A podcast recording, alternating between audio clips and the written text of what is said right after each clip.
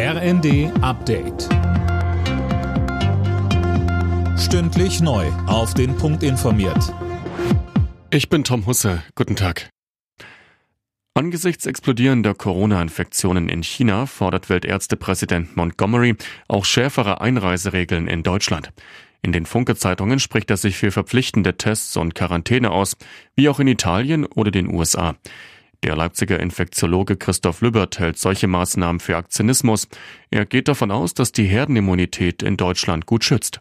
Viel wichtiger wäre, transparent zu schauen durch Abwasseruntersuchungen, aber auch natürlich durch die Untersuchung von erkrankten Menschen. Gerade in China gibt es da irgendwie Probleme mit neuen Virusvarianten, müssen wir gegenhalten. Man kann, das zeigt ja die Erfahrung der vergangenen Jahre, auch das Virus nicht komplett draußen halten. Man kann allenfalls verlangsamen. Heute ist in Deutschland wieder der Verkauf von Silvesterfeuerwerk gestartet. Nachdem Böller und Raketen in den vergangenen beiden Jahren wegen der Corona-Beschränkungen verboten waren, hofft die Branche auf gute Verkaufszahlen, auch wenn einige Läden gar kein Feuerwerk mehr anbieten. Der Geschäftsführer von Nico Feuerwerk, Michael Kandler. Das sind wenige, die jetzt kein Feuerwerk mehr anbieten. Dafür sind andere auch wieder dazugekommen. Natürlich muss man sehen, wir wissen auch nicht immer, wie es sich auswirken wird, dass die Verbraucher weniger Geld haben. Wir sehen aber schon anhand der Online-Shops, dass wir das schon eine große Nachfrage auch da ist.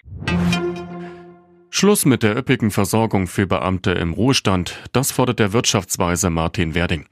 Wie er der Bild sagte, ist die Beamtenversorgung an sich zu großzügig und auch Abgeordnete sollten seiner Meinung nach in die gesetzliche Rentenkasse einzahlen.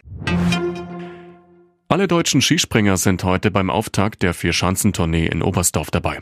Bester Deutscher gestern in der Quali war Karl Geiger auf Platz 7. 25.000 Fans werden in der WM-Arena erwartet. Alle Nachrichten auf rnd.de